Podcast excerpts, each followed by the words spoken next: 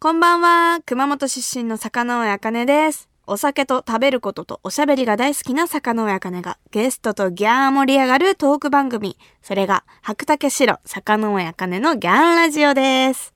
では早速メッセージを紹介しましょう。ラジオネーム、半ラダ直樹さんからいただきました。ありがとうございます。いつも楽しくラジコのエリアフリーで聞いています。エヴァンゲリオンの舞台のことが気になり調べたら8月にワウワウで放送されるんですね。友人宅で見たいと思います。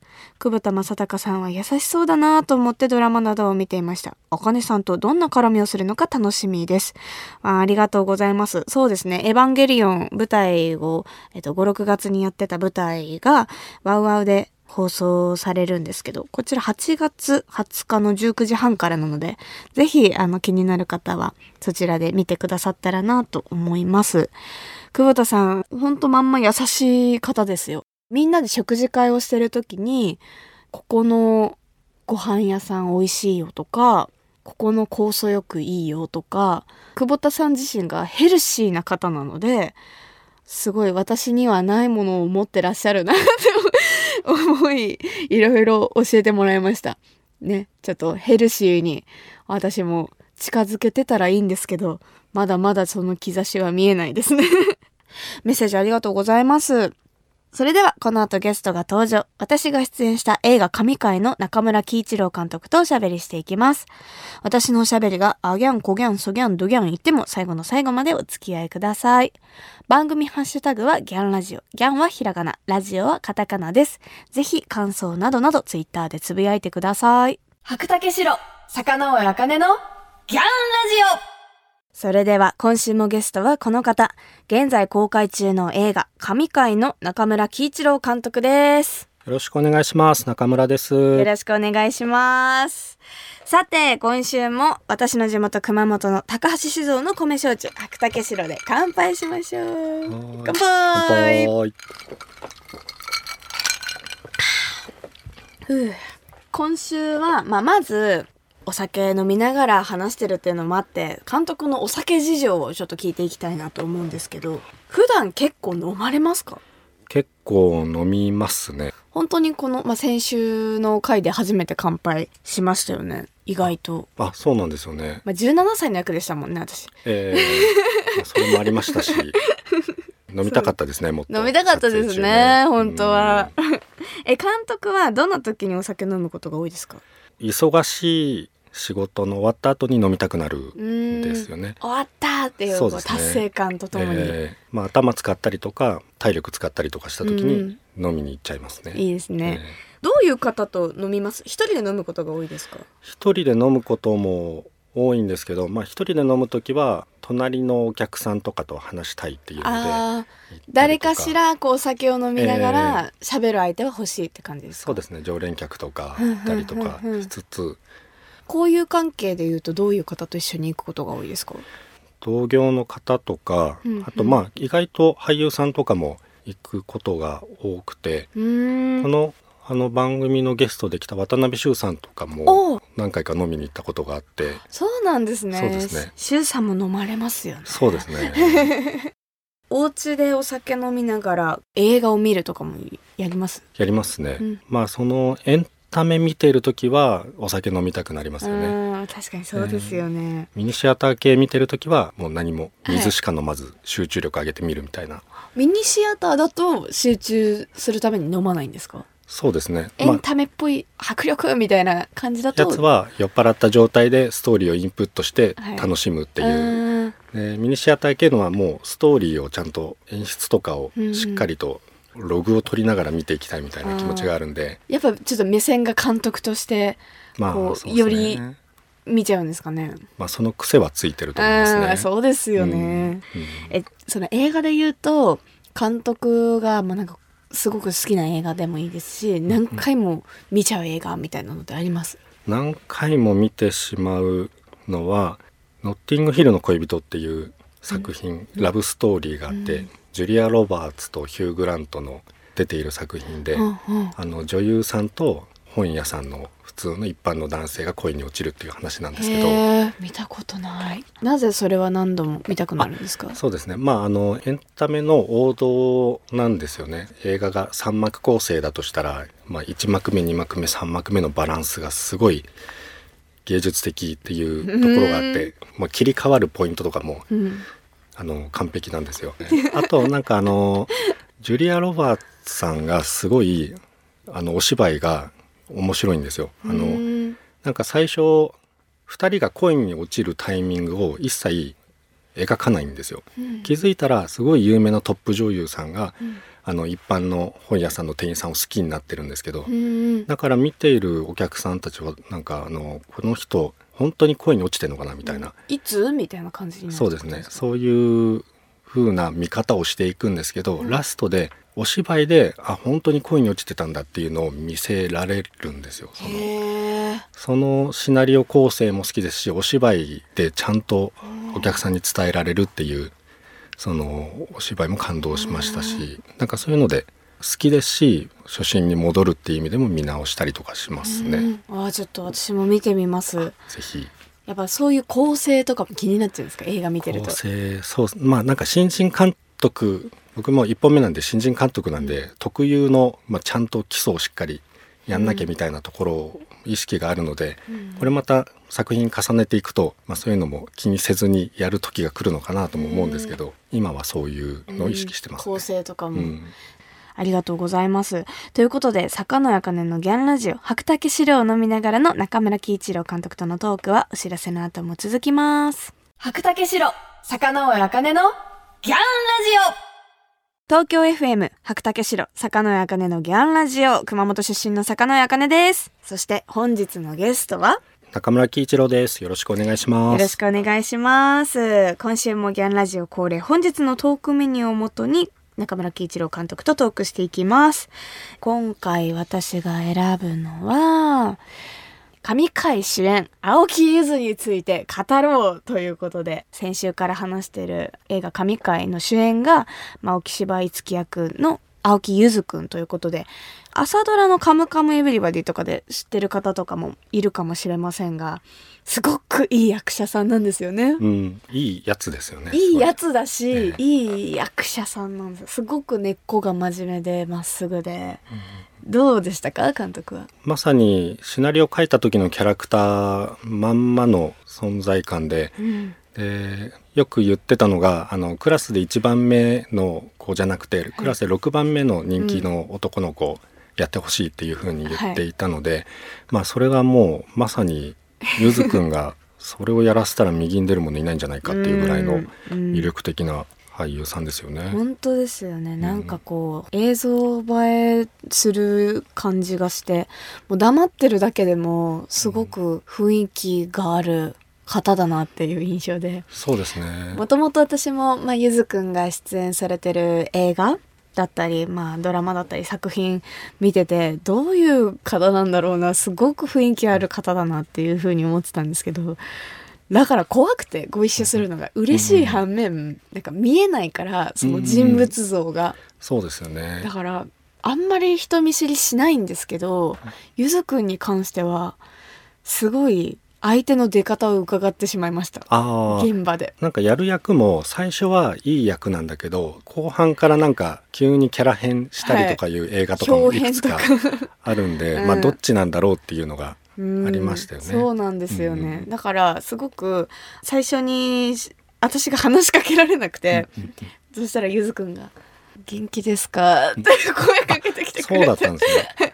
結構あの坂上さんから積極的に話しかけて、はい。場を盛り上げてる感じに見えたんですよね撮影現場で。普段は割とそういう自分から話しかけることが多いんですけどゆずくんに関してはなんかうん。怒られそうな気がして、あすごいお芝居できる俳優さんだから「ちゃんとやれや!」とか怒られるのかななんか勝手に考えちゃってその今まで見てきた役とかもうんうんうん見てると、そしたらすっごい柔らかい子でうんうん「元気ですか?」って言ってきてくれたのが嬉しくてそれで一気にパーンって心開い。てぐっと近くなりましたね。僕はプロデューサーに青木くんはいいやつだから全然大丈夫だからって言われて、はい。あったらもう普通にいいやつだったから、うん。もうよかったと思って、もう100いいやつって感じですよね。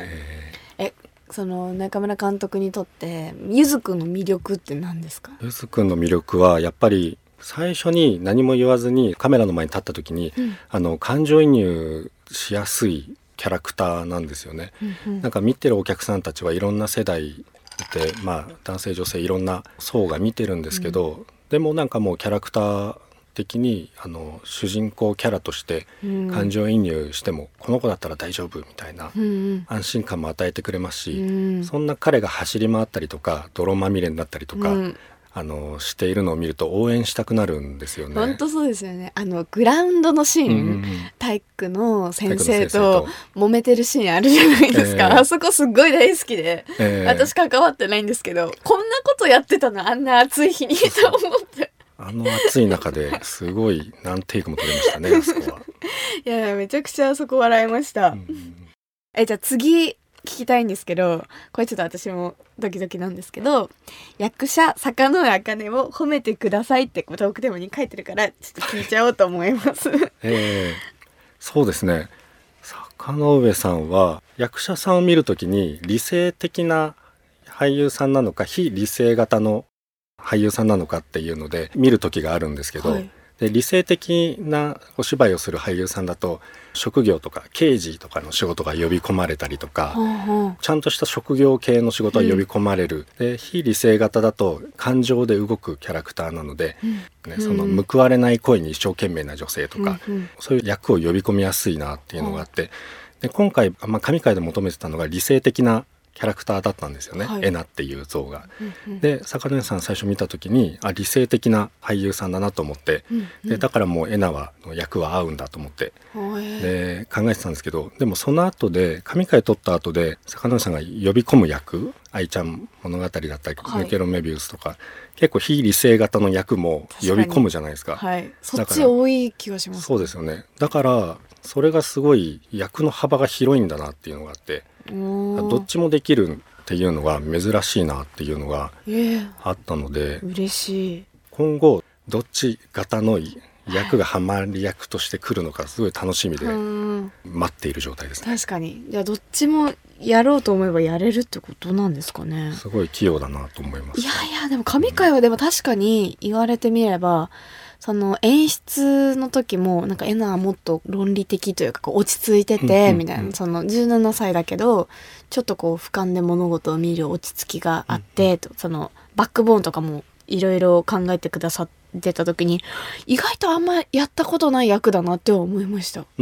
すごく難しかったですけどやってて面白かったですね。うんでもなんか僕は思ってたのはあのすごいエナっていう役はあの優しすぎちゃダメだなと思っていて、うん。優しすぎると毎回五木のやることを許しちゃうんで、うん。ある一定ライン超えるとピリッとうん。教室の空気が締まるような、うん。うん。ちょっと一定ライン超えると怒るぞみたいなうん。緊張感が出せるっていうのがエナ像だったんで、うん。それが結構ワークショップの段階から坂上さんから感じてたんですよね。そういう緊張感を芝居の中に持ち込めるっていう、うん出せるっていうのがまあすごいいいところだなと思ってありがとうございます。見ておりました嬉しいです。聞いてよかった。ということで、あの映画神回についていろいろ話してきましたが、監督にとって初長編映画だったわけじゃないですか。次もし作品を撮るとしたらどういうのがやりたいとか、今後の展望みたいなのってありますか？まだ具体的には決まっていないので、うんこれを聞いているプロデューサーの方は僕は空いてますってことを伝えたいんですけど、えーまあ次のチャレンジとしてはやっぱり今回タイムループっていうジャンルものをまあお借りしてうん。それを作品に落とし込んでお客さんにあの知ってもらおうみたいな劇場に足運んでもらおうみたいな意味合いも持ってうんそういうジャンルを選んでいたのではい。で、まあ、次の作品としてはそのジャンルっていうのを、まあ、一旦置いてうん。本来の、まあ、人間の内面を描いていくドラマ性のあるものを、まあ、中村作品っていうループ作品っていうのを借りずに中村作品としてそういう作品に取り組んでいけたら一番いいなと思っているので、まあ、それができればオリジナルでも原作ものでもいいなと思っているので、うん。まあ、次はまあ自分の力で勝負していきたいっていうのはあります。あいいですね。ありがとうございます。というわけで、2週にわたって中村喜一郎監督とおしゃべりしてきました。映画神回よりたくさんの人に見てもらえたらいいなって思いますね。その東京、大阪はもう上映始まってますけど、これから本当いろんなところであの順次公開されていくので、ぜひ公式ホームページだったり、公式ツイッターでチェックしていただけたらなというふうに思います。